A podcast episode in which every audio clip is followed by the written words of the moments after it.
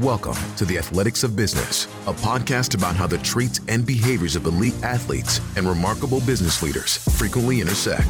The real stories and hard lessons to help you level up your leadership and performance. Now, your host, Ed Molitor. Welcome back to another episode of the Athletics of Business podcast. I am your host and CEO of the Molitor Group, Ed Molitor. What an episode we have for you today. Now, here's the deal if you're listening to this episode and you feel your mind wander or you get distracted, you have to rewind and go back because if you don't catch everything that our guest today, our guest is Jason Bey, who is the vice president and franchise head of Dompé, and we'll get into who they are and what they are here in a second. But if you if you miss anything, you're going to regret it. You can look at the show notes all you want, you can skim through the podcast, but this episode is full of absolute gold. Uh, Jason is an experienced leader with a demonstrated history of working in the biotech and pharmaceutical industry. He has held numerous positions, including sales, sales leadership, marketing, operations, business development, training, and executive roles. He is skilled in building and leading teams, strategic planning, leading innovation and change, collaborating across departments, and driving executional excellence. Jason has experience in both established and startup environments, and that's where he finds himself now in a startup environment with Dompé. Although they've been around for quite a while, they are globally headquartered in Milan, Italy, but here in the United States, they are considered a startup. And with Dompé, Jason was responsible for building a new pharmaceutical startup here in the US, as I mentioned. He successfully launched a product, brand, in company. Now, get this in approximately only five months. And in doing that, the number one trait he looked for in hiring the right people to join the team was an entrepreneurial spirit. Jason really believes that that mindset is different.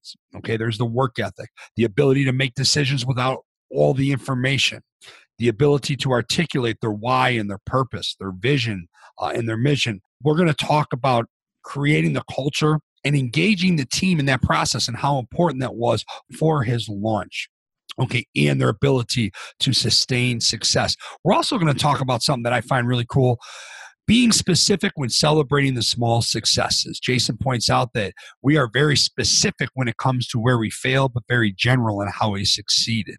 And we'll talk about doing the little things. Jason Bey absolutely bleeds, oozes, and, and lives and breathes the athletics of business mindset. And I'm really excited. And Jason, uh, is also a, a Creighton Blue Jay, a former Creighton Blue Jay basketball player. Uh, he does have a little bit more youth on his side than I do. He started at Creighton in 91, uh, an incredible high school career. And I must say this about Jason the one thing that's always attracted me to him and always impressed me with him is his ability to genuinely and sincerely connect with people. So I really hope you enjoy this podcast. Jason, thank you so much for joining us on the Athletics of Business podcast. I am I'm fired up and I'm humbled to to have you on. This this is long overdue. We should have done this a while ago. You and I go way back. But hey man, I, I really appreciate you being here. No, thanks, thank you, Ed. It's uh, it's my pleasure. I mean, knowing your history and the respect that I have for you and all the great things that you're doing, uh, it's an honor. So I'm happy to be here. Well, I appreciate the kind words and and and just full disclosure here, Jason and I go way back. And I think, Jason, I think the first time I met you was your recruiting visit at Creighton. Yes. I don't know if we can go down that path and sharing some of the stories, well, but no doubt. well, I think we were walking in the St. John's Cathedral, to be honest with you, when we first met. yeah. No, I knew of you, the history, yes. right? Yeah, no, we, the history. Uh, yeah, That's for sure. Yeah, great place, the Creighton, Creighton Blue Jays, and, and obviously, uh, but yeah, but I met you on your recruiting visit. Obviously, knew uh, of you and about you, um, in, in, all your basketball glory, and and and, and being good friends with with someone I have so much respect for Tommy Kleinschmidt and and you guys are two peas in a pod the way you do things and and and the way you do things is what I really want to get into. Um, currently vice president, franchise head of Dompé. And can you tell our listener a little bit about what Dompé is? Because they're new to the U.S. Um, and the, the, traits and skills that you're using to, to build out your team there aren't new. Um, they're unbelievable, and, and we'll get into your whole career path. But but fill us in a little bit about what you're doing now, who you're doing it with, and and some of the things you've got going on. Absolutely. So Dompé is a, a company based out of Italy, out of Milan, uh, that originated in about the 1930s. So it's a, pharma biotech company. So uh, we are new to the U.S. To to your point, um, I was brought on board in August of last year, and then we received an approval uh, for our product about 21 days later, and I was uh, responsible for helping build a team in five months and getting out there and launching a very innovative product uh, for rare and progressive eye disease that can lead to vision loss. So um, yeah, it's been it's been a great ride. As, as I kind of look back at my career, and I, I can't believe I'm saying this, but I've been in the industry, pharma biotech industry for 20 plus years. Um, so if you think about all the all the lessons learned and experiences, now now I'm at a startup, so it's been a really unique opportunity for me because all those lessons learned at the bigger companies and the great training that you receive, you certainly apply those uh, because you know things get a little bit more aggressive and a little bit more. Um, um, I don't know what the word is. I, I, guess there's higher risk when you're at a startup, so I, I feel like I was able to prepare myself for this ride. So let's go back to, I want to get to the higher risk with the startup here in a second, but let's start with how did you build it, a, a team that you believed in that you were comfortable with? How did you go about doing that in such a compressed time frame? Yeah, you know, I, I think that's where networking comes into play. And, you know, as long as I've been in this industry, I've realized it's a small industry, like all, right? It's a small world, to say the least. But you, how you treat people and the relationships that you develop over the years come full circle. And I was able to tap into my network, one, being in the industry for so long, but then also knowing uh, this particular market being in ophthalmology, I wanted to target some folks who had that experience. But I'll be honest with you, there was one trait that I was looking for, regardless of someone's experience. And I was looking for people who had this entrepreneurial spirit or fire, right? Uh, regardless of where they came from, whether it was small companies or big companies. I think that's really been the common thread of the folks that we went after because I knew it took a different kind of mindset to want to build something from the ground up. So I think that's really where I put my focus in building out this team. So let me let's talk into that a little bit because that's awesome because you see that so much and, and, and, there's so many different paths we can go down with that. But the entrepreneurial spirit, the different kind of mindset, what kind of things, what kind of conversations, what things did you look for to identify those traits in uh, your potential hires? You know, I think um, work ethic is is a kind of a no brainer. Um, people being able to make decisions without always having all the information. Um, people who've who've had some failure, they've had some some challenges, and how do they overcome that? Because when you're in startup mode, you're going to hit some bumps in the road. So you want people who've had a history where they've had challenge and they're they've been able to overcome them. So those are also some things that I look for. Is how does somebody articulate the experience that they went through? You know, what were the lessons learned and how did they apply them in other experiences? So those were just critical things that we were looking at um, as it relates to type of profile. And of course, you wanted someone with a successful track record, but they had to have that mindset where you know they, they can they can overcome some of the bumps in the road that, that you're certainly going to encounter, especially in, in a startup. Uh, it, one of the things I like to talk about is leaving your jersey in a better place, and I, would like to to think that I came up with that, but I, I, I pulled that out of the book by James Kerr, Legacy, about the New Zealand um, rugby club, the All Blacks, which is an awesome book. Um, but how do you how much weight do you put on and one of the things i really do talk about is what's the legacy that people that i'm going to hire what are what's the legacy that they'll leave at the place that they're that they're leaving right? So what will their legacy mm-hmm. be there? How much do you look at that? You know i think that's important for all of us like what's our legacy that we're going to leave wherever we're at right? And and you know and that's actually a pretty good question. I've, i have asked something similar to that to some folks is you know when you look back at your career 10 20 years whatever it is say at Dompé what do you want your legacy to be? And it's amazing to see some of the, the, the answers that people will provide. So I think that that that's really important because it tells you a lot about a person and what's important to them. What are their values? I mean, you could talk about skills all day long, right? But that really brings to life someone's personal values. And I certainly believe you should have alignment in values. I don't think you have to be the same as it relates to all of your experiences, but you definitely want people with similar types of values. And those certainly come to light when people start to talk about their legacy or what they want that to be.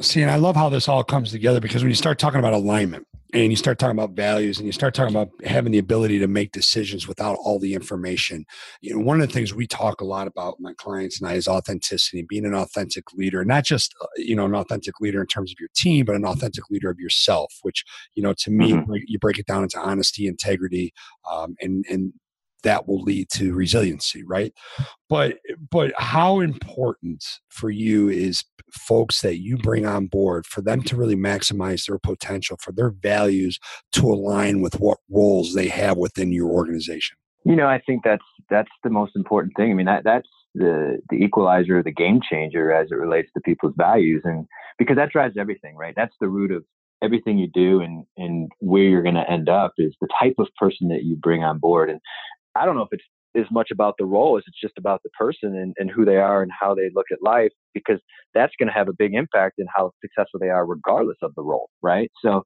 Um, alignment and values is everything, and it really gets to kind of the why you do what you do and I think that's that's a big driver, a corporation as well as an individual. Is it important to you in the recruiting process, in the interview process, and it could be a casual cup of coffee you're having with someone, or or, or more of a formal dinner when you're sitting down talking, that they can articulate to you their why? You know, absolutely. And it's it's funny that you say that. Uh, I'm a huge fan of Simon Sinek. Uh, I've been through some, through some workshops. Right? Yeah.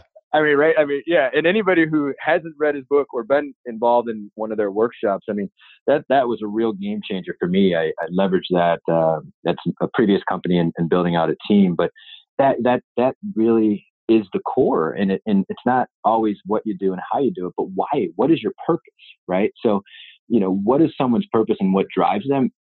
Certainly gives you a lot of insight into that person. So I think that could be a really deep conversation. Sometimes it's better over a cup of coffee or lunch opposed to a real formal interview, right? But but those are some real deep conversations that uh, really helps you understand what's really underneath and what's really at the core of somebody as a person. So let let let's say you bring someone in and they've got they they check off seven of the eight boxes, but one of the boxes they don't check off you feel like that might compromise the culture that you've worked so hard to build. And i know we talk about this in athletics you know athletics all the time. But how are, are you willing to compromise what you've worked for in terms of culture with the fact that you might drive some massive numbers o- o- over the short term? Absolutely not. Uh, no i don't think you ever compromise culture. That's a core to everything that you do. And if there's a person that that compromises that, it's not worth it. I don't care how smart they are or how many sales they may generate or, or revenue. It's not worth it because ultimately over time, it, it, it could be cancerous to the overall camaraderie of a team, especially in a startup environment, right? You can't you can't have one weak link on a team because every person matters. You're wearing multiple hats, right? You're driving the bottom line.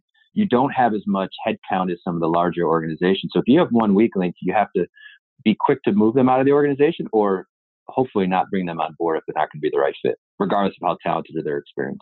And what I what I like to think, and, and and this absolutely goes back to my days of coaching college basketball. When you take that stand, and you you you take a stand for your culture and you build this culture that's uh, is worth fighting for that also sends a message to your current people does it not absolutely it does and and uh, and because not only are you saying it but you're showing it right and then it's people are more likely to follow you when they see you leading that way. So it, it actually builds more camaraderie and a more of a, a closeness when they can actually see you um, act as it relates to, to what you're speaking to around values and culture, et cetera. So yeah, absolutely what and you know you talk about connecting with people and, and, and sending messages your people. You you are from the minute i first met you and, and i mean it sincerely because I, I i remember exactly where it was the first time that we actually had a conversation um, in the setting that we were in but you just had that ability to connect with people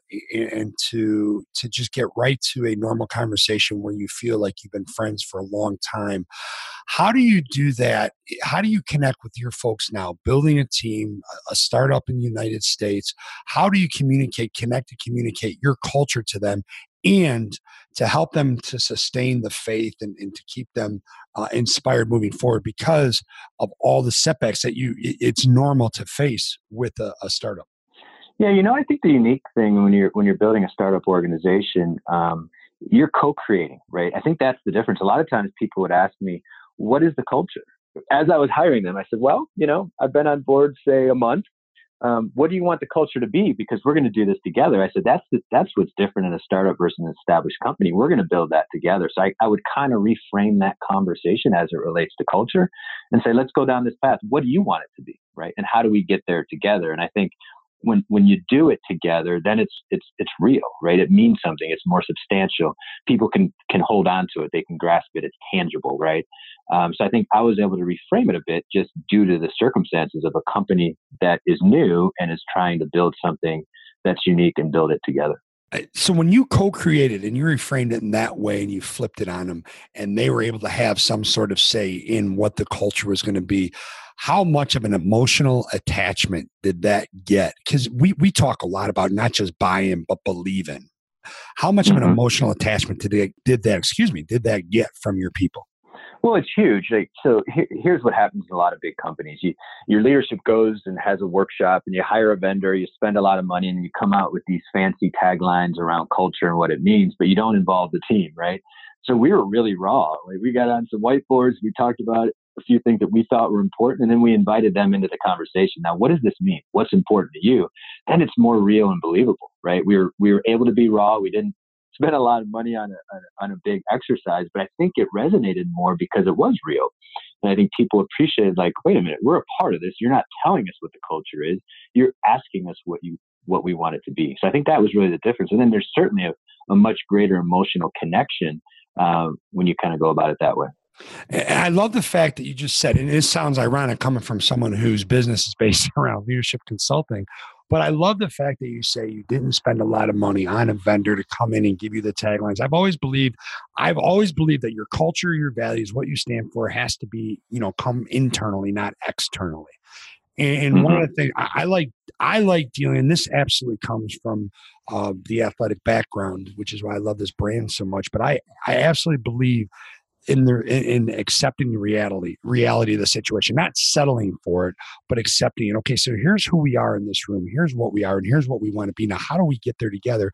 And and being able to facilitate that together had to be pretty powerful. Now how often do you refer back to and i want to get into a little bit of the results of that time together but how do you how often do you refer back to the things that you committed to on paper yeah, frequently. I mean, we we created some guiding principles that we wanted to focus on together. So I think if you if it's not frequent, um, I mean, even on a weekly basis, and then you're not living it, it's not real and it's not sustainable, right? So it's something that we try to live with on a weekly basis. Like one of them was around, you know, recognition, and so that's something that I try to do every week on a consistent basis, uh, so you can live it and feel it. So it has to be frequent, otherwise you you lose it and and people can't hold on to it. And you don't want them to forget you, it's easier to live it when you see it and you feel it every every day or every week. So i think the frequency is really really important now, uh, recognition. So celebrate the small successes. How vital is that? How critical is that to do in your guys' situation in terms of a startup and really for any entrepreneur out there? And and here's, you know, and you and I know this and, and we've had these conversations, but uh, you know, entrepreneurs to me, you look at the finance industry, you look people in the mortgage industry, you look at people that uh, are managing people's money. I mean, every every job, if you can develop that entrepreneur spirit, it's so key, like you said. So, how important is it to celebrate the small successes? You know, I think it's everything for a couple of reasons. One, it, it keeps the momentum, right? Because you have this big goal that you're going after. But if you don't celebrate those small milestones along the way, you lose momentum, you lose some excitement, but also you want people to replicate some of the behaviors that it takes to get to those small milestones, right? So, so I think there's an incredible amount of value along that continuum to get to that bigger goal to call things out. And it's okay to pat yourself on the back. I think a lot of times as high achievers, you're hard on yourself and you're only thinking about the big goal and you sometimes forget about the small milestones that get you there, right? So collectively as a group, the more you can do that and doing it in an authentic way as well is important. Um, it's amazing how much energy that your team can feed off of that that type of communication and, and recognition. What are some of the small successes that you're real intentional about recognizing in front of in front of everybody? You know, I think it's sometimes the smaller things that happen that people aren't noticing. Like it's easy for to get up or put in an email, hey, you your sales are up by X percent right. compared to the rest of the people. But I like to get into some of the field leaders and get some examples about a conversation, for example, that someone had with a doctor that maybe changed his or her uh, mindset. Maybe they didn't prescribe immediately, but there was something that they did specifically to influence that individual. So, it's how do you dig deep, pull out something that's very tangible and real, and bring that to life opposed to generalities. Because I think here's here's what happens with with recognition. I look at it the same thing as when I'm coaching somebody, right? When you're critical of somebody, you're very specific, aren't you? Right? This is the behavior I didn't see. But many times when we reward people, we speak in generalities and we don't get just as specific as when we're being critical. So the more specific you are with a certain behavior or accomplishment, one, it feels more real and, and authentic, but then two, it's a lot easier to mimic or replicate as as a as a colleague, right? So that's something that I try to take pride in as it relates to any type of recognition. Uh, think about what you just said is huge. Uh, when we celebrate successes, when we acknowledge successes, when we reward people, um, whether it be when we give them awards quarterly or, or, yearly, whatever the case may be, or we send out that email that we've all seen, like when you hit a sales milestone each month, and we do talk. And what we really celebrate, we celebrate the byproduct of the real things, the little victories that went into it. Like you talk about digging mm-hmm. deeper with the doctor and, and getting specific. I think that is a that is a huge point. And did you ever find like when you when you brought folks on board that they weren't used to it, that that was something that had never been done for them before?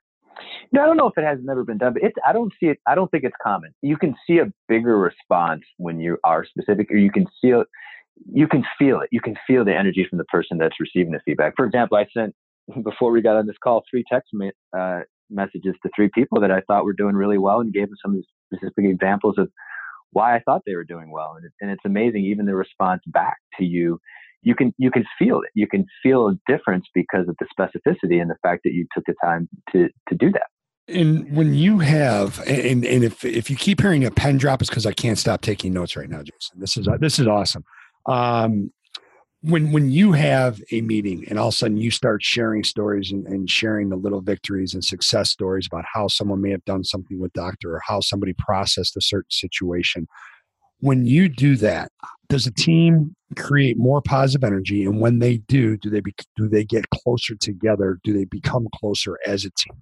Absolutely. It lifts a team right? It lifts the morale um, it also you're creating an environment where other, you can learn from others and it's real right? Um, and, and people feed off each other and everybody wants to learn from each other. Certainly everybody's different in how they're motivated and, and how they respond and if they want recognition and how they want recognition. But at the end of the day everybody's seeking to learn more. Everybody has a certain level of curiosity and there's no better way to do that in a venue that you can share and, and learn from each other in a very authentic way. So it certainly lifts a team i think to a whole different level. So here's where I'm going with that. Now that you've done that, now we've talked about the positives and the successes, and, and we know that the foundation of any positive culture is safety, right? Uh, somewhere you can go and mm-hmm. get outside your comfort zone and, and you can grow and you can take risks, you can take chances. When you do this and you become closer as a team and, and you start to be a family, not just be like a family, how much does that level up and lift the level of everybody's ability to be held accountable, hold each other accountable, and hold themselves accountable? Well, I think it certainly helps. And, accountability to me comes with trust. You know, do you trust your leadership? Do you trust yourselves based on how you've been prepared? Do you trust your teammates and do you trust the organization? So I, have I've been in organizations or teams over the years where you have a leader stand up there and they're saying, well, you're accountable for this, or this is what my ask is, but you never establish trust, right? When you establish trust, it's a heck of a lot easier because you already have people following you without even asking, right? And they have a very clear picture of why they're doing what they're doing and everybody's aligned on the purpose. So it's a heck of a lot easier to motivate someone and hold them accountable. And then because what's happening is they're holding themselves accountable, right? You hopefully you're hiring somebody who who creates such a high bar that you can't even match how high they're holding themselves, right, to that level. But but it's a heck of a lot easier to to truly hold a collective team accountable when you establish that trust.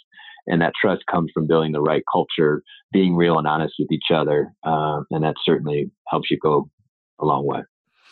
So let's talk about let's talk about the culture that you have built to get you to that level of trust. What are some of the things that in your time together when you you co-created this culture, what are some of the things that came out of it?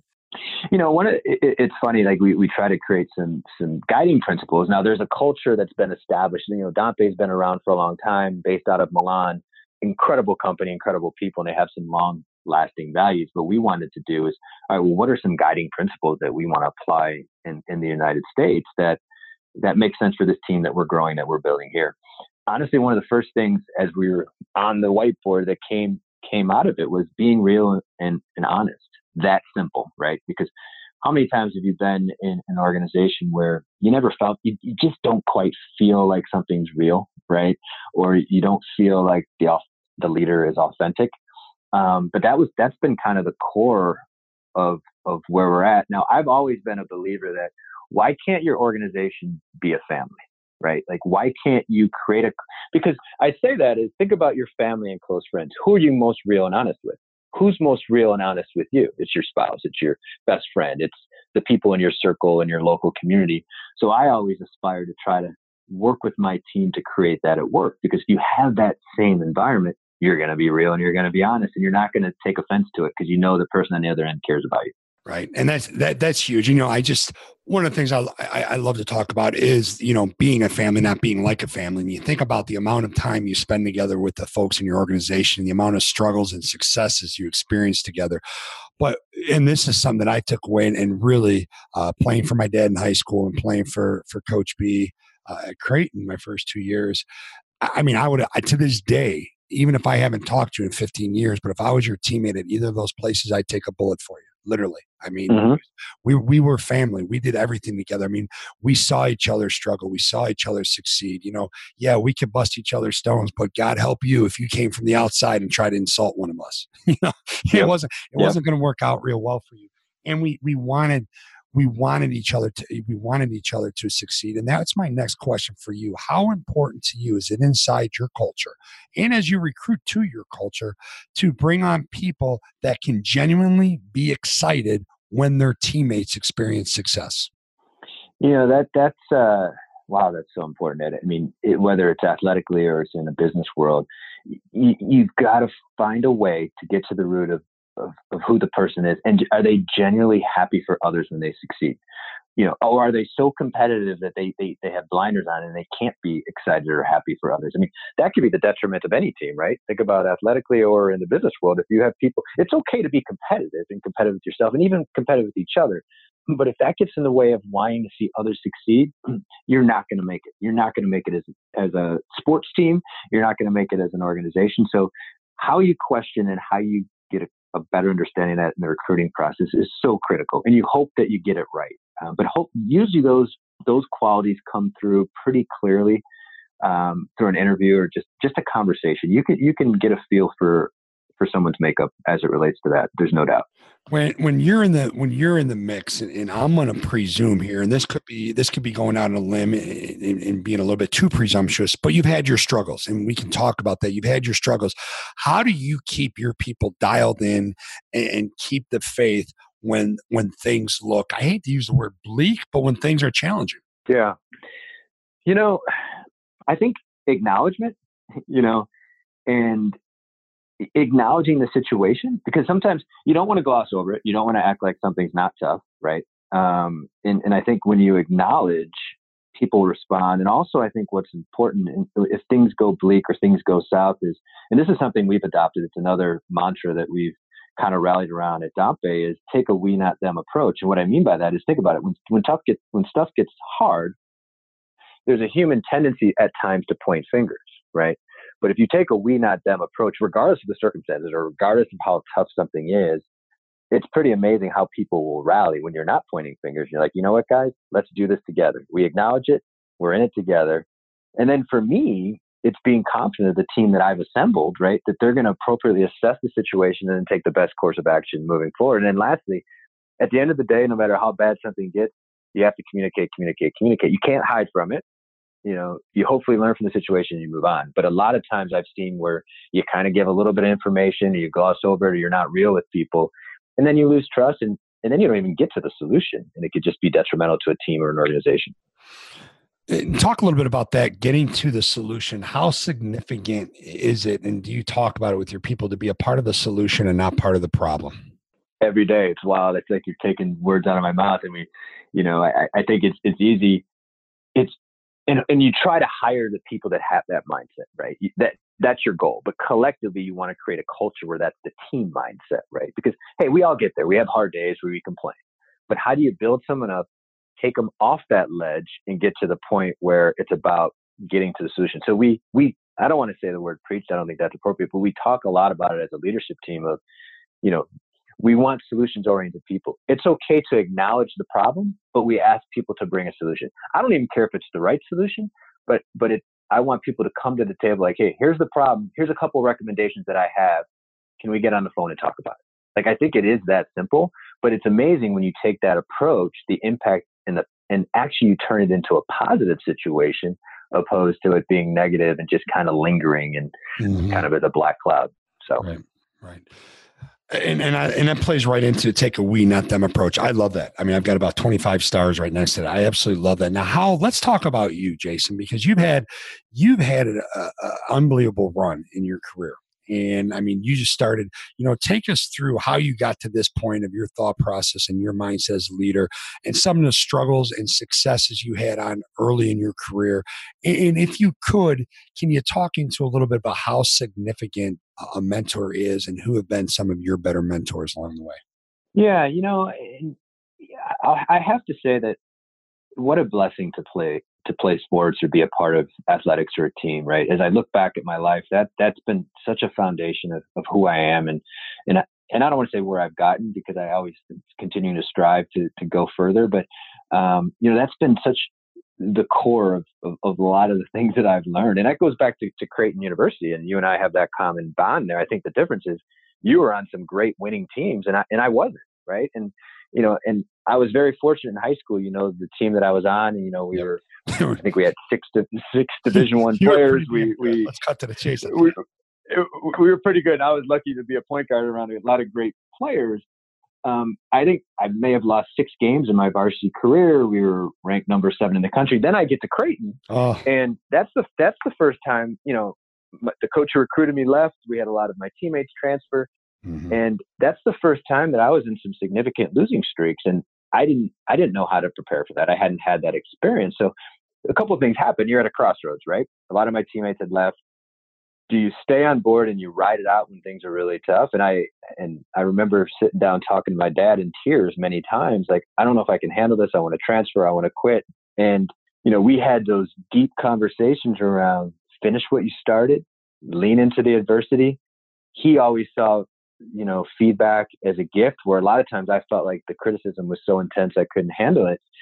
And and even in the you know the the deepest of deep moments in, in, in losing streaks, I think you have to you have to look at the lessons in defeat and really get an appreciation or a love of the game, regardless of the outcome. So I just go back to that period of time because you had talked about adversity. So even before I got into the professional world, that was uh, a, a tough run for me. But you know, I think you know many times as an athlete, as you know, Ed, you're you're only defined by wins and losses. But in that particular moment, as I look back, I didn't it didn't come to reality for me then, but I feel like I won now as I look back just for sticking it out during a really tough run. So the only reason I share that example with you is because th- those lessons learned have been able to carry over into my professional life, regardless of sometimes you know the deep holes that you get in or the deep challenges that you run up against is going back to those lessons of finish what you started lean into the adversity and and appreciate the love of the game and why i'm doing what i'm doing so um, so that, yeah, that's kind of why I brought you back to that stage. Well, and it's it's so true though when you when you really look at it, and, you know we're you and I are both what people would consider older fathers. yeah, but yeah. but and it's a different time now. It's a different era, and I don't want to go down that road and get off on that tangent. But you know these we i think as as the leaders of youth we're failing them in athletics because we don't allow them to fail and we don't put mm-hmm. them in situations where they got to learn the lessons. It's gonna it's gonna come back to haunt our generation when their generation's in charge. I mean, that's just the way it is. And it's not saying that they're less of a person than us by no stretch of imagination, because really it's on us. But when you really yeah. when you really go back to it, and you said something to lean into adversity and growing through adversity, not just getting through it. And what you went through was brutal. I mean, you think about it. You lost six games total in high school. You might have lost six games the first four weeks of the season when you were at Creighton.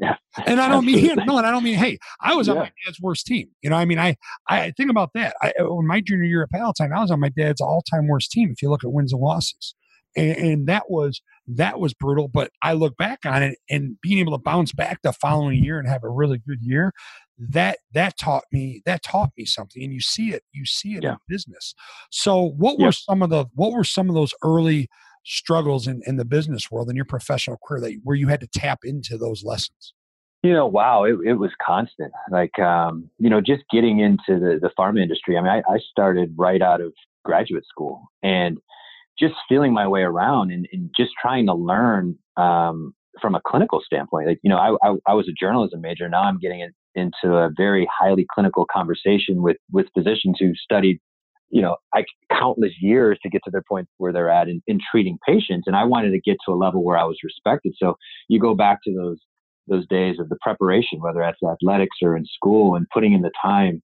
to become a clinical expert so you can have better conversations and be respected as it relates to the medical community. So that was probably the biggest challenge for me. I mean, I was I was sitting down with the dictionary looking up words and trying to figure out how to pronounce some of the words because it was so new to me. Um, but it took hours and hours and hours of preparation to then get to the stage where you know what I can do this. I'm going to be successful, and I'm very fortunate. What would you have given to have Google back then? Oh, right. well, I would have loved to have a lot of the technology I mean, today. If you could see the smile I had on my face when you said dictionary, that was awesome. uh, so yeah, that that yeah. you know, it's uh, it's been certainly a, a, pretty incredible run. It's just and it's a lot of the challenges and, and, and things that you're faced with come down to people situations, and and that's where you know, you talk about the athletics of business and being in a team setting, it's all about personal dynamics and, and being conscious of where people come from and their backgrounds and how they see the world. And maybe it's a little bit different. So a lot of the things that I, the areas that I've spent the most time has been around people and, and people situations and challenging and motivating and, and managing and leading and, you know, and fortunate to be in leadership positions, you're that's that's your job. It's it's to keep the engine going, and that engine it, it really centers around people. So uh, that's been, you know, that's where the complexity lives, but that's also where the, the greatest reward comes from the relationships that you have over the years. And I love what you just said. That's where the complexity lives, and it is. And, and I want to go back to a point I was making earlier, and I feel bad if I got away from it. But you are you're amazing at connecting with people. What are some of your keys to success to being such a networker, such a relationship builder, uh, to really be having the ability to to get people engaged with what you have going. I mean, your ability to build teams and not just build them, but to create uh, environments to have that sustained success on an individual basis and a collective basis. You know, and I, and I, I didn't get your original question. I think it it it will mirror up nicely to this question around mentors. And you know, I was so blessed throughout my life to have individuals who had such a positive impact on me. And, I, and I think you'll see a correlation here. So there's four people that come to mind. I'll start with my dad, and, and he's he still is and was the first. I, I, can't tell you. I think it was every night before I went to bed. He would say, "Be a leader, not a follower, and treat others the way that you want to be treated." Mm-hmm. He coached all my teams growing up: soccer, wow. baseball, basketball. And the the thing about my dad is, and as I reflect back now, and even then, the way he treated each kid, whether they struck out every time or they hit 20 home runs or they scored all the points or they didn't even they got off the bench for three minutes he treated every kid the same mm-hmm. he would hmm. light up the, the, the gym when he walked in and people wow. would just respond to him and the energy and and kids today i'll run into somebody you know 30 years later and they'll still yeah. talk about my dad and the impact that he had in their life and most of the time it was the kid who didn't play that much right, right? right. so i was able to see that every day and i don't know if i even knew what was going on and i think that you know a lot of a lot of those things I was visually seeing and and I think it just had a huge impact on me without me even knowing. Awesome. And then I think the next stage of my life, so I'm a young kid going into high school. I mean, I was so fortunate and blessed to play for Coach Steve Pappas, who yeah. you know is unfortunately no longer with us. Yeah. But his his spirit certainly what a, on. But, what a guy he was, man. Right? I mean, what comes to light for me as you talk about connectivity is there was never a time that I ever sensed doubt in him, in, in what he believed in us. And I don't know if there's ever been a time in my life that I was more confident. It wasn't cocky, but more confident because he had so much belief in me. Um, I never doubted myself or my capabilities. Never. Every time I took a shot, I thought it would go in, even if I missed seven of them. And the only reason I say that is I, I think about that today. Can, can I have that influence on other people where they believe so much that they can achieve so much because of the belief that I have in him. So he that still sits with me today. Um, and I've just been so fortunate to have had the time with him um, and and to be able to kind of observe and but also have that feeling myself.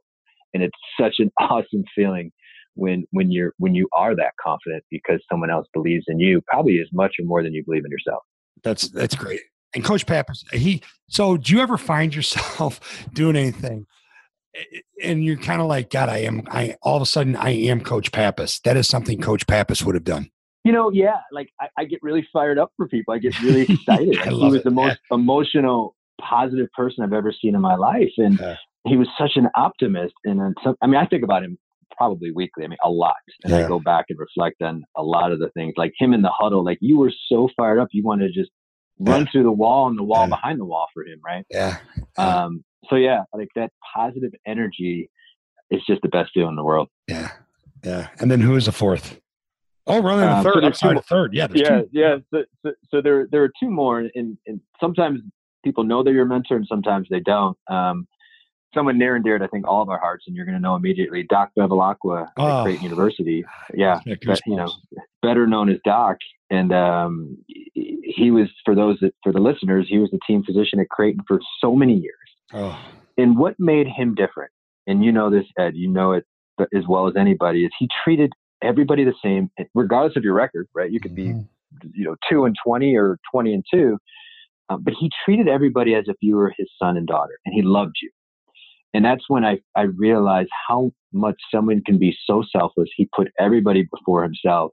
And you talk about connectivity. I mean, I, I just, he made you feel like you were at home, even if you were a thousand miles from home. And um, I'll never forget that feeling that I had. And he's still with all of us, I know, in our hearts and in our minds. But um, that was a unique person that to this day has still had an incredible impact on me because you talk about connectivity. How about you just love, love somebody? And, and he, he epitomized that he was that's who he was. And um, to be cared for and to know that you're cared about to that level is pretty extraordinary. And he didn't care. He didn't care what sport you played. He didn't care no. what how many points you scored. He didn't care if you got any minutes. I mean I, I, hell i was a walk-on and, and he saved my life. I mean we had that measles epidemic. He said i spent yeah. three, four nights at his house, you know, because I couldn't, I, I, was quarantined and, and he, you know, to this day, you know, Kevin McKenna, I mean, Kevin still has an, uh, a picture of, of Doc hanging on his office wall or sitting on his, on his credenza in his office at the University of Oregon. You know, Doc is, yep. still to this day, the, one of the biggest men in, in, in his life. Um, I'm sure you remember Kevin Johnson, KJ. I found a picture, and Kevin transferred midway through his sophomore year. I found a picture of Doc and Kevin on a trolley in Italy, and it may have actually it may, it may have been Milan. It was our first night there. And I sent it to Kevin, and Kevin, I mean, he might have called me every day for a month thanking me. I mean, that's the kind of guy that Doc Bev was. Yeah, absolutely, absolutely. I mean, I'm smiling right now as yeah. you're talking about him. And yeah. uh, and the last person, again, I, I what a gift to have.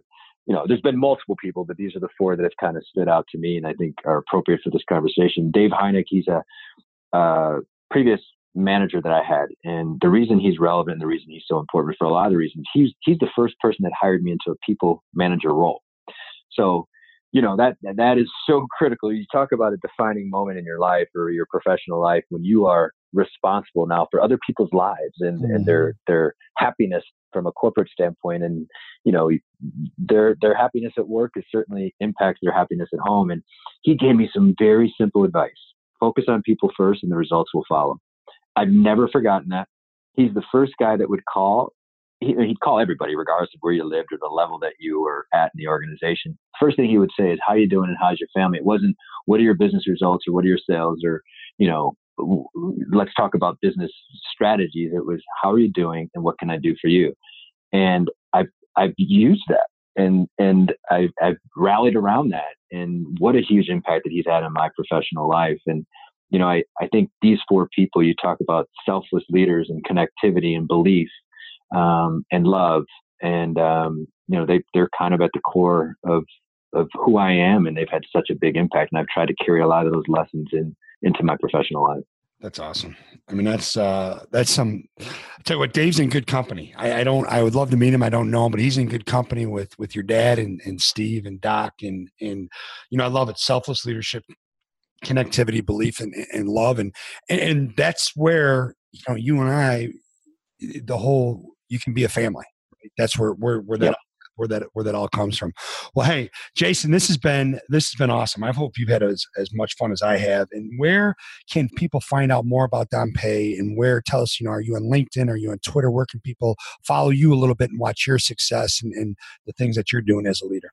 Yeah, no, LinkedIn's probably the best best way to get in contact with me, um, you know, Dompé.com, you know, we're, we're, uh, we have a, a or Oxervate.com. We have a U.S. website now, or just look up Dompé on the website if you want to learn more about the company. But you know, I'm in the Chicagoland area, as you and I were talking earlier off the air. I, I, live in the Naperville area, and I love to engage with other leaders in the community and across the country. I'm, I'm fortunate. I, I work for a company based out of Milan, but our, our head commercial uh, offices in San Francisco, and we have a medical office in Boston. So I'm willing to to engage with people across the country, and I look forward to learning from a lot of your listeners and other folks that you've had on these podcasts, Ed. And it's been a pleasure, man. Thank you for allowing me to be a part of this, and uh, I've learned a lot just through the conversation, and I've just I've smiled a lot. I've gotten goosebumps, and uh, just some of the memories going down memory lane with someone I respect a tremendous amount has been a lot of fun. Well, thanks, Jason. We, we probably had to, to contain ourselves because there's a lot more stories that we could have told about uh, Doc and Coach Pappas. As a matter of fact, when we get done here, I am going to tell you my favorite Coach Pappas story. But but hey, uh, listen, follow follow us on Twitter, uh, the Molitor Group, and you know obviously uh, the Molitorgroup.com to learn more about what we do uh, as uh, as an organization. Um, also on Instagram at Molitor and on LinkedIn. Love LinkedIn. It's, it's, a, it's a great platform. Absolutely love that. Uh, you can find other unbelievable episodes uh, because of our guest, nothing to do with me, because of our guest uh, on iTunes, Stitcher, Google Play. Uh, and also check out the podcast website, theathleticsofbusiness.com. And please rate us, review us, thumbs up, thumbs down. Let us know what you think on iTunes because the more of those we get, the more people we can reach and the more value we can add. Jason, thanks a lot. Thanks, bud. Appreciate it. Thank you for listening to the Athletics of Business. Be sure to give us a rating and review so we know how we're doing. For more information about the show, visit theathleticsofbusiness.com. Now, get out there, think, act, and execute at the highest level to unleash your greatness.